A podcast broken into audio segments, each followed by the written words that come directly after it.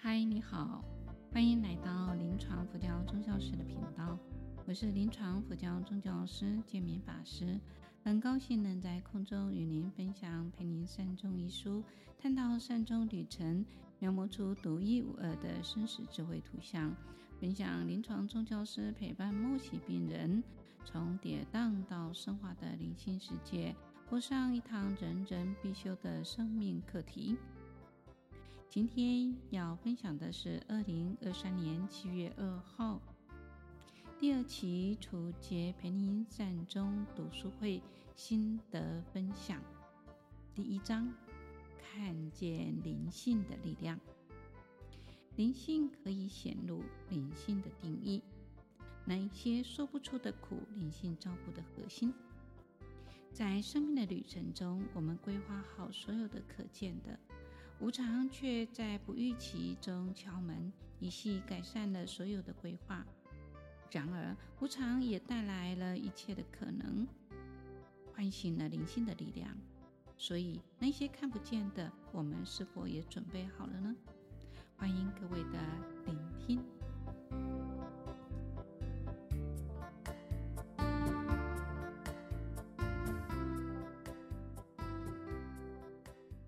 第一组本良法师这一组，请问是哪一位要来分享呢？第一组应该是怡婷要分享，请怡婷打开麦克风。哎，法师好，阿弥陀佛，嗯、谢谢法师。哦，我们这一组一开始是想要讨论一下什么是灵性，或者是说灵性有什么力量。那但是。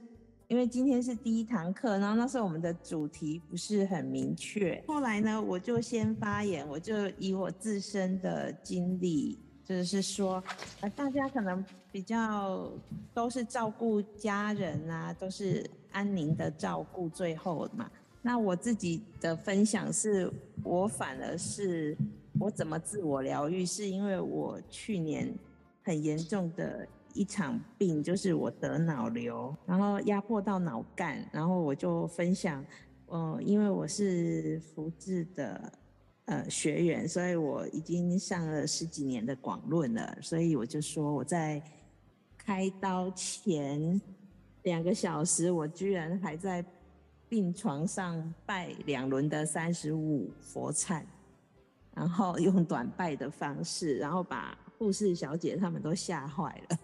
因为我已经换好手术衣了，然后我就说我自己自我救赎，我觉得我很庆幸的是有佛菩萨这个力量带领着我，然后学佛十几年，居然有派上用场。虽然那个时候医生告诉我我的状况一半一半不 OK，这个脑脑瘤是三点五公分在脑的正中心。正中间，然后压迫脑干是很危险的，要开十几个钟头的刀。那我因为有不断的念佛，结果没有想到，居然开了十几个钟头的刀，大概三小时推出病房，我居然就已经清醒了。但是推出去不是呃推推出去开刀房，进入加护病房，我居然可以在加护病房自己清醒，然后自己问。护士小姐，我是否可以喝水？然后我还继续不断的念阿弥陀佛，因为那个时候已经没有办法拜三十五佛，因为大脑其实很大很大一一个伤口，开了十五公分的刀，就是很深，所以我觉得这个灵性的分享，我是。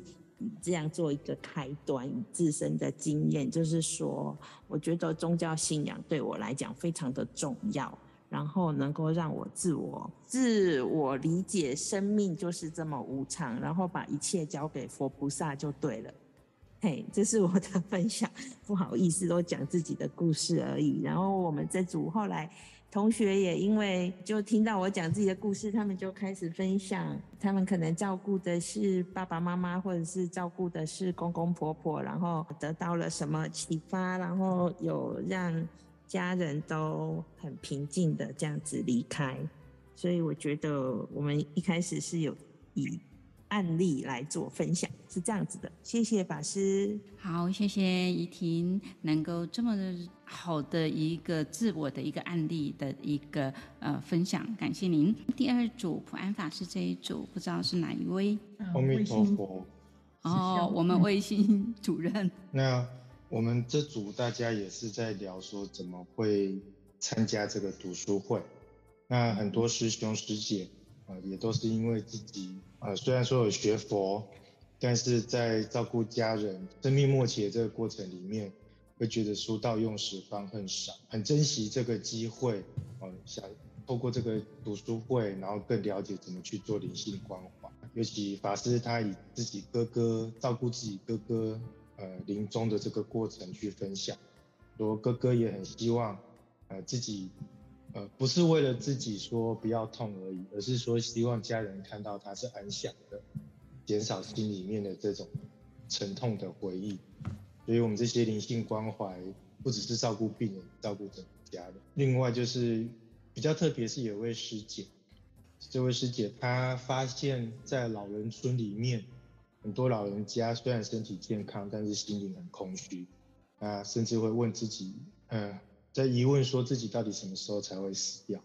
那我记得在书里面也是有这样子的疑问啊，或者甚至是常常我们在照顾病人也是一样，觉得好像什么事情都交代好了，那为什么菩萨还没有把自己带走？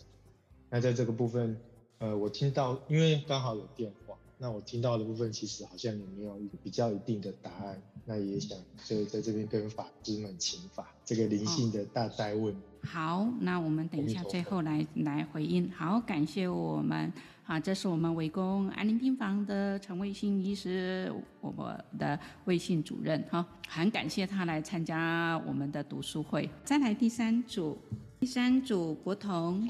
呃，各位师兄师姐，我们今天聊的因为是第一次参加，所以没有经验，那又没有主题，那我们就等于说大家分享自己的心得。我们刚才有谈到说。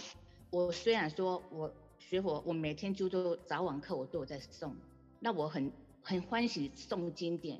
那经典当中我可以诵到经典里面，我就是很欢喜。但是就有一个疑问，以后真的会不会往生到佛国的净土？这是每一个人的。虽然说很现实的问题，大家都很想到佛国净土去，但是真的能不能去，就是要靠你自己的实力在哪里。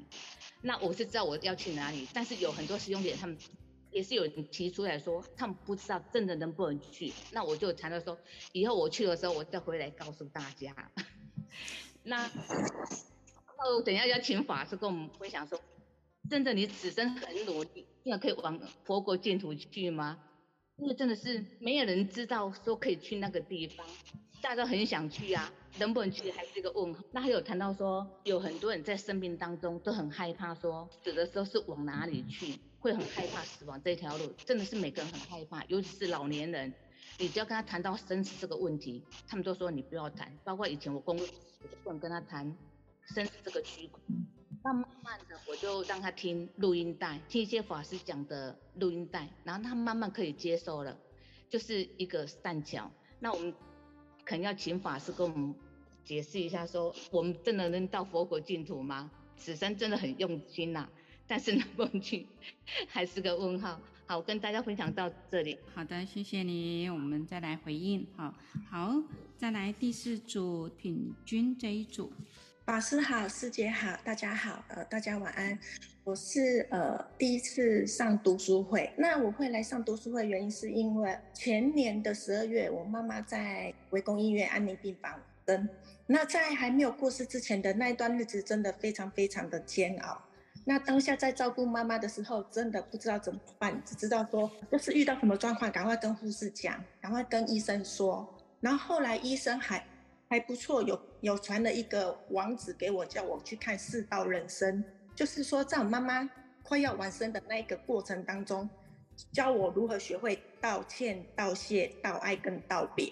那这些话是我平常在生活中是不会去想到的，那也不会去，平常也没有习惯讲出对妈妈说我爱你或者是对不起这些语言，完全没有过。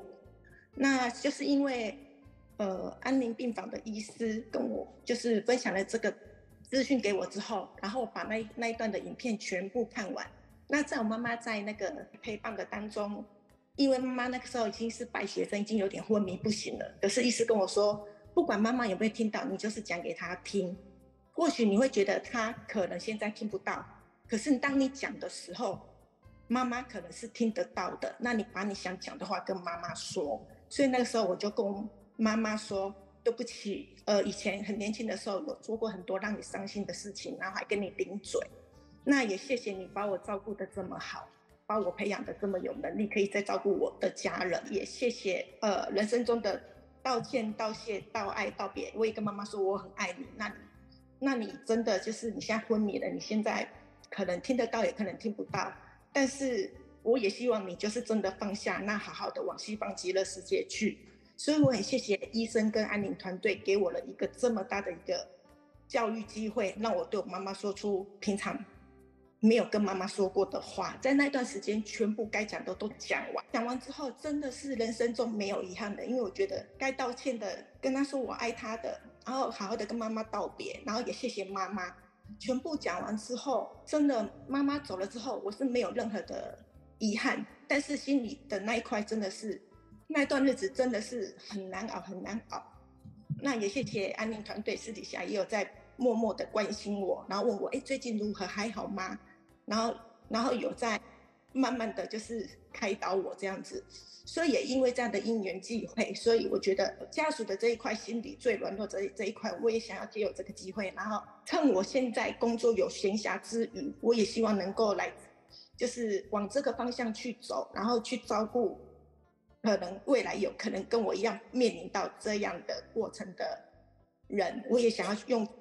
机会去辅导，或者是心理最软弱的那一块，也希望受伤的心灵有人在辅导着。那我现在也是因为因缘机会，然后参加了这个读书会。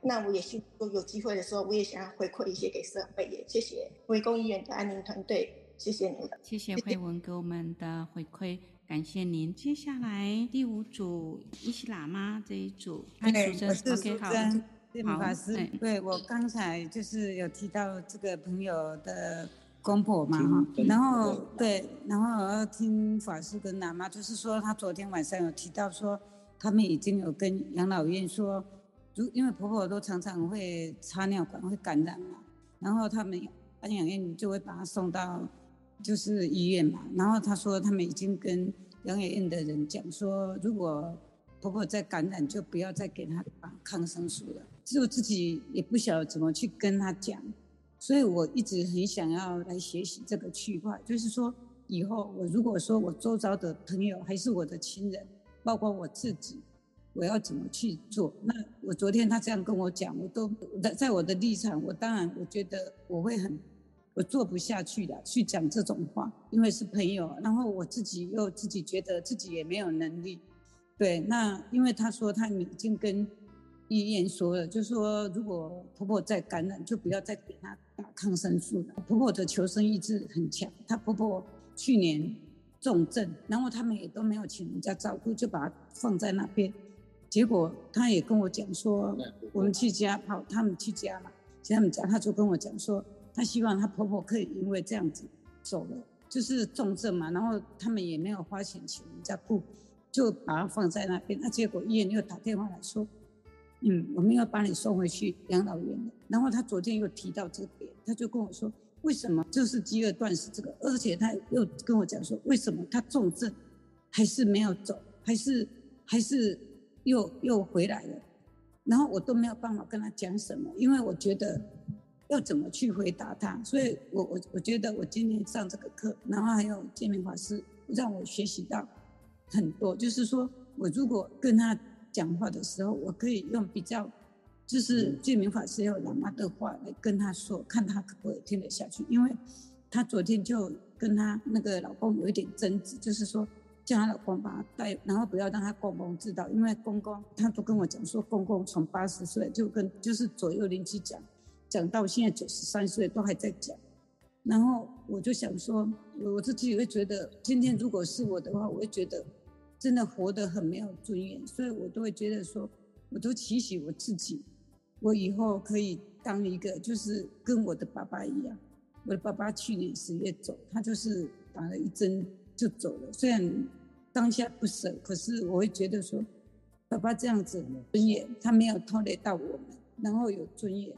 然后因为我看到相对的，我看到我朋友的他对他公婆的这种态度，还有那种。我像希望他们赶快离开的那个，我我都会自己觉得说，想死的死不了，想活的活不了，那种痛苦。OK，好，淑珍，我知道你要表达的是什么。我想这个家属啊，就是没有一个正确的引导，另外家属已经疲累，他照顾到可能变成一种负担。我想这种情绪上的有很多很多的问题，不是只有。那么简单，我们所看到的那没有关系，这个部分我们会啊一个一个来回答。等一下我们也会，如果时间够允许的话，就会回答；如果时间不够允许，我想我们会用另外的方式来回复的哈。第六组普心法师那一组，好，雅慧，嗯，对，那我是代表第六组来做我们的分享。那刚刚呢，因为我们的同学呢，他们有分享从自己的家人、朋友，还有说自己的工作上呢。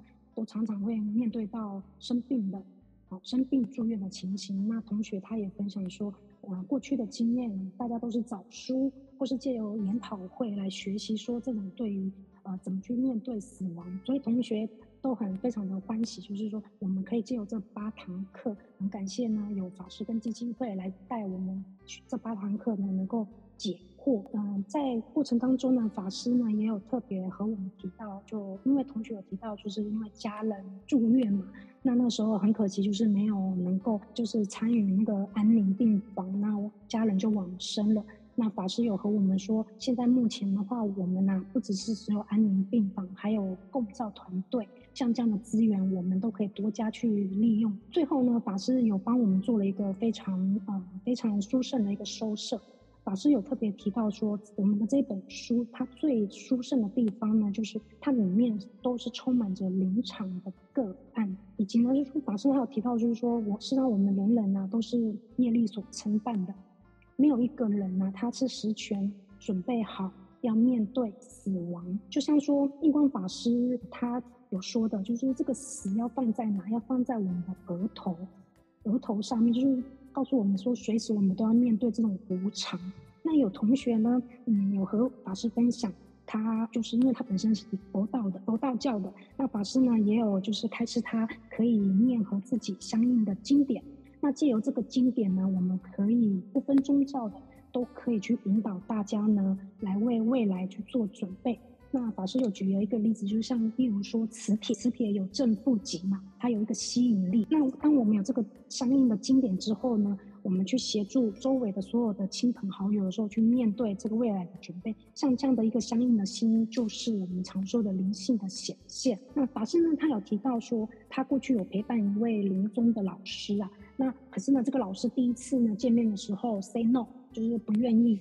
那但是第二次呢就可以喽，就开始进进行了彼此的聊天。到见面第三次呢，就已经进这个老师他就已经进入濒死的状态。那法师跟我们分享说，事实上呢，他可以感觉得到，嗯，这位这位老临临终的老师，他事实上他已经知道自己何时要准备离开了。法师还有提到，就是说有一位法师，那他最近也去参加他的告别式。这位法师呢，他在他往生之前呢，就和他的弟子们呢，就留了。几句话，这几句话呢，是有辛苦，无病无病痛无痛苦，那大家继续努力，这个就是灵性的显现。所以呢，我们必须对于自己要有呃，除了有信仰，还要有信心。那我们要去学习正知见，那我们可以借由我们在引导大家呢，对未来做准备的时候，借由病痛呢去认识佛法，知道呢生命的无限。最后呢，法师呢给我们呃三个心，就是爱心、耐心跟慈悲心。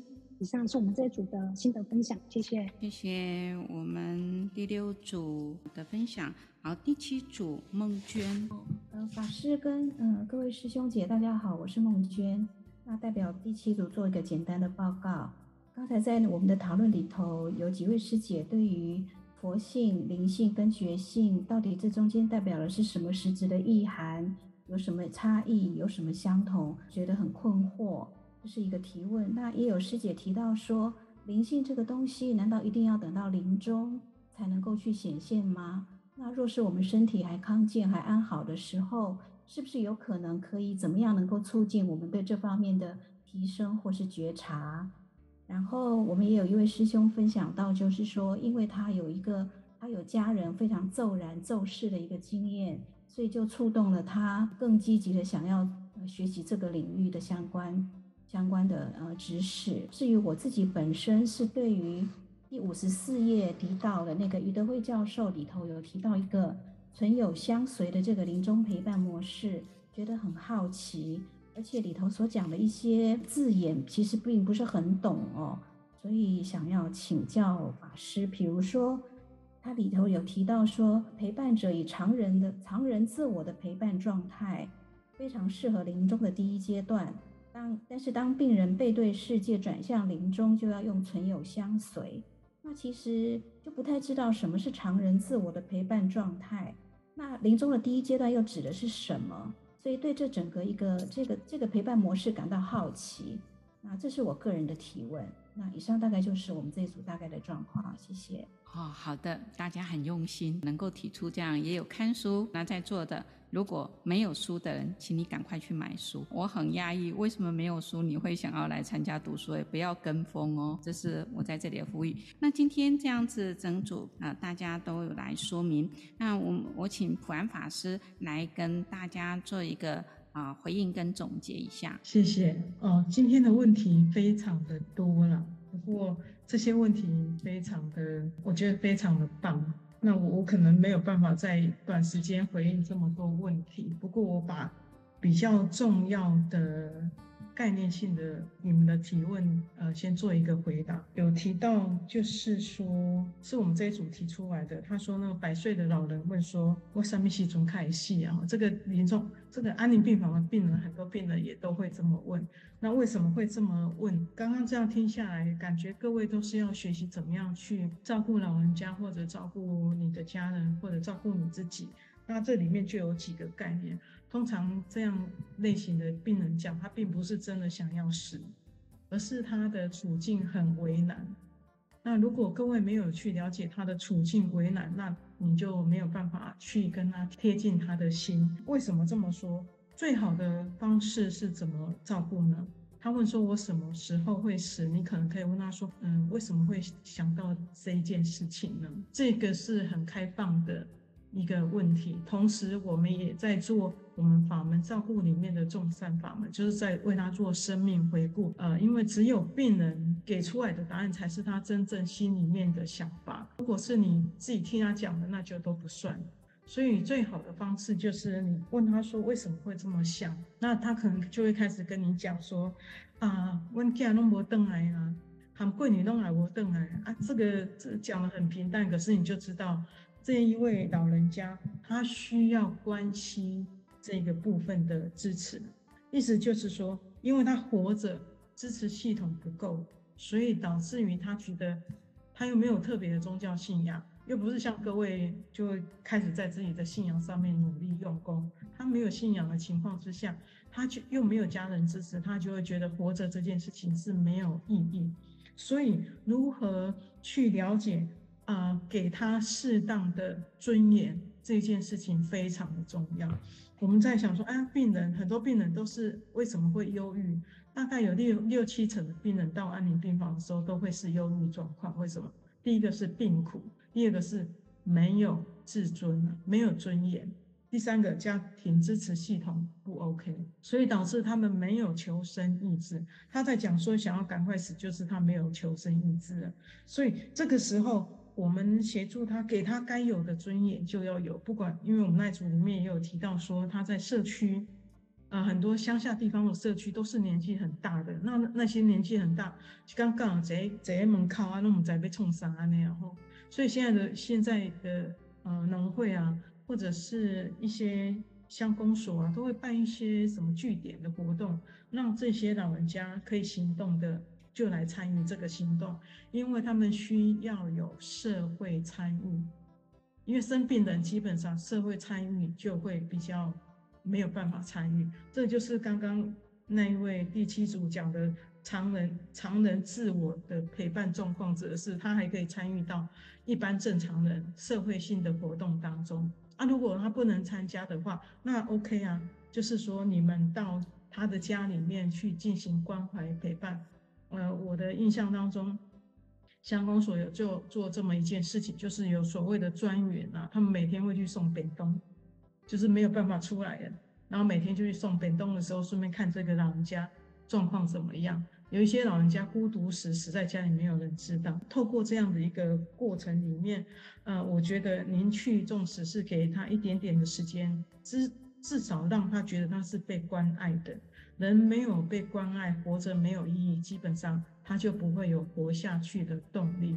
所以，不管你在社区、在病房或者陪伴你的亲人也好，这件事情是很重要的。给他基本的尊严，给他给他情感的支持，让他知道说他活着这件事情对你们而言是很重要的。因为老人家生病的人常常会说：“啊，我我我一天就是该恁该恁拖累一天啊，所以我较早死死也较袂该恁拖累该恁拖累掉。”所以就是从这些主题里面去关怀他，我相信这个这个病人呃或这个老人家他心里的那个结、啊。他慢慢的会因为你的关爱关照，他心里面会比较有动力，想要继续一天过一天的活下去。当然，如果他有他的宗教信仰的的话，这更好。可是我觉得宗宗教信仰这件事情很重要，就是不能强迫。呃，因为我们就发现，像我们中南部地区，很多都是。一般民间信仰，道教信仰是蛮多，妈祖信仰很多，所以如果说他常常就是在拜妈祖的时候啊，我们临终的时候都是会跟他讲说，你对妈祖妈祖的概率传一线苦逼哈。而我也是非常担心，我们佛教徒都会觉得说，我们的信仰才是唯一啊，在照顾末期病人的时候，他的信仰才是唯一，然后要尊重病人的自主性，这就牵涉到第二个问题，就是。刚刚有一组提到说，哎，这个辈子很努力呀，啊，真的能够去阿弥陀佛那里吗？这个你自己本身真的要有那个信信愿力啊，就是说你自己本身那个渴望的力量要够强，然后你你自己有自己的修行，要跟跟阿弥陀佛相应。这个部分，你当你信念很强的时候，呃，如果你照顾的是一位佛教徒，他会感受到这一个强大的。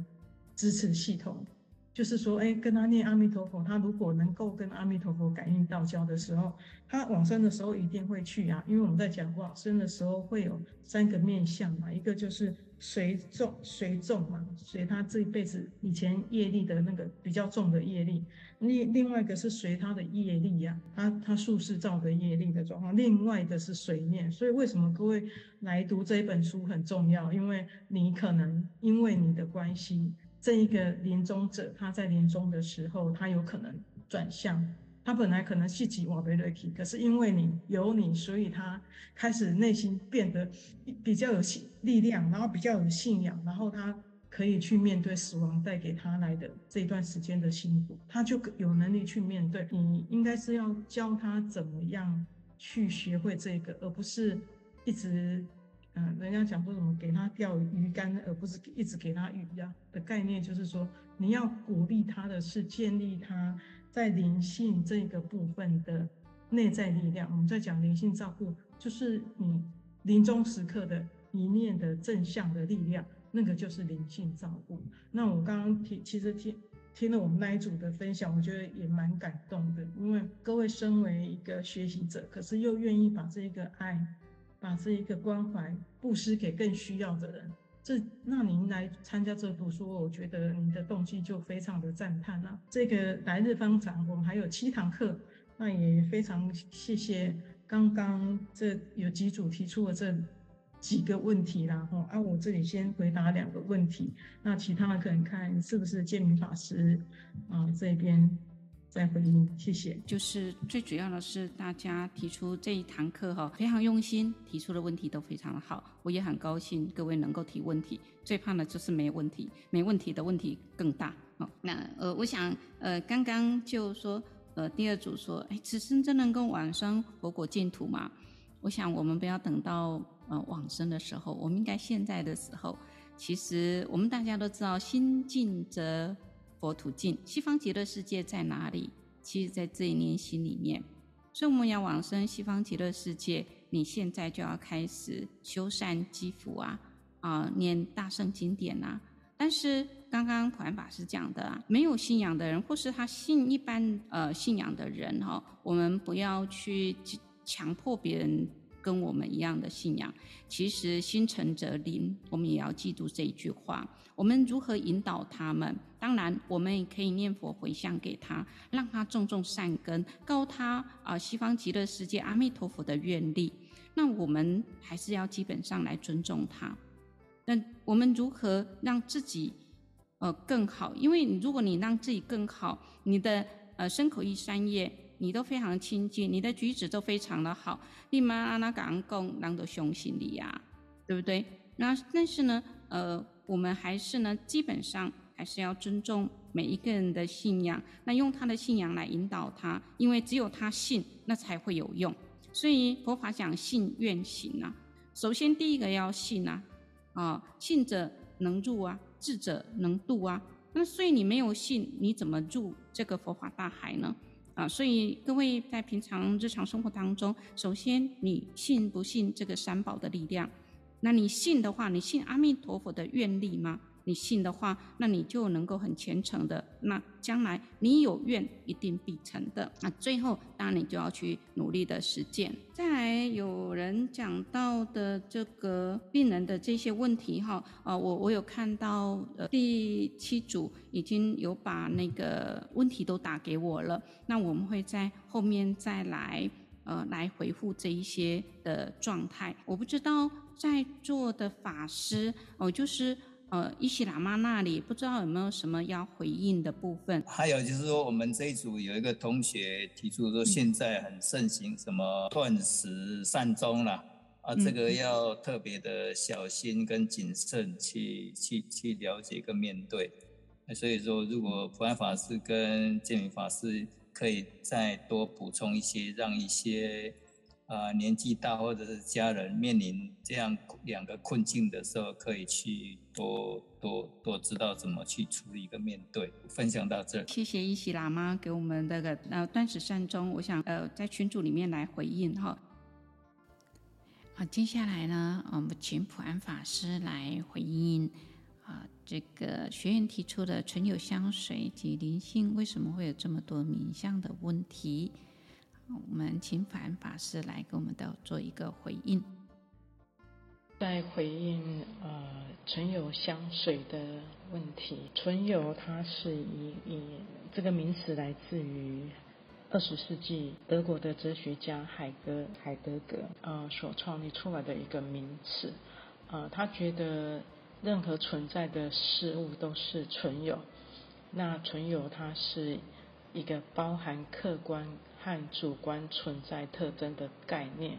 那在我们台湾早期，余德惠教授，呃，他在研究临终心理的时候，他有发现到这一个，他的研究团团队发现到，人在面临临终的时候，会有几个状况存在。这样的一个状况，也就是我们所谓的在临终的。陪病经验，这个陪病经验，在根据余德辉教授的研究里面，他提出了，有时候我们的病人会有背力转向的现象发生，意思就是说，当一个人的病已经到了非常严重的时候，他自然的就会放弃跟社会性做勾结，所以因为与社会脱离的勾结，到这个病程起的时候，他就开始往内在的心理状态发展。当他转向内在的时候，也就是说，我们身为一个一位陪伴者，在陪伴的过程里面，要能够观察到我们的病人，如果进入这个时期的时候，我们就应该要跟随病人的脚步，然后根据现实的状况给予需要的临床照顾。那可可是我们可能会觉得说，那如果他没有办法回应了，该怎么办？那其实如果您是一位好的陪伴者，您大概都会了解到我们的病人走到什么样的状态。如果他已经走入到所谓的呃病程起的时候，那你就不会不知道你该怎么去照顾他。那我们在照顾的时候，所谓的照顾会有比较上对下的这个概念，所以余德慧教授他们也创立一个新的名词叫做柔视。那他觉得这样的一个陪伴的过程里面，那我们用呃我们提供高品质心高心灵品质的心理支持。那关注到病人他现在的状态，照顾，避免用社会性的状态或语词再去介入病人的状况。那如果你能够做到所谓的唇有香水这个状态的时候，那这个时候对我们的癌症病人是有非常大的帮助。可是要做到这一点是不容易的，因为在 我们所如果我们所知的。在一般健康人的世界，跟呃即将离世的人的精神世界状态是不一样的。所以为什为什么我们需要有我们自己所谓的宗教修持跟修行？最主要的还是在啊我们的病人临终的阶段，可以给予心理上比较高的支持。啊，所以我们的修行对我们而言。会有非常大的帮助存在。第二个问题啊，就是有提到说，哎，灵性为什么有这么多不同的名相？然后，那其实这个名相来自于我们所谓的翻译名词。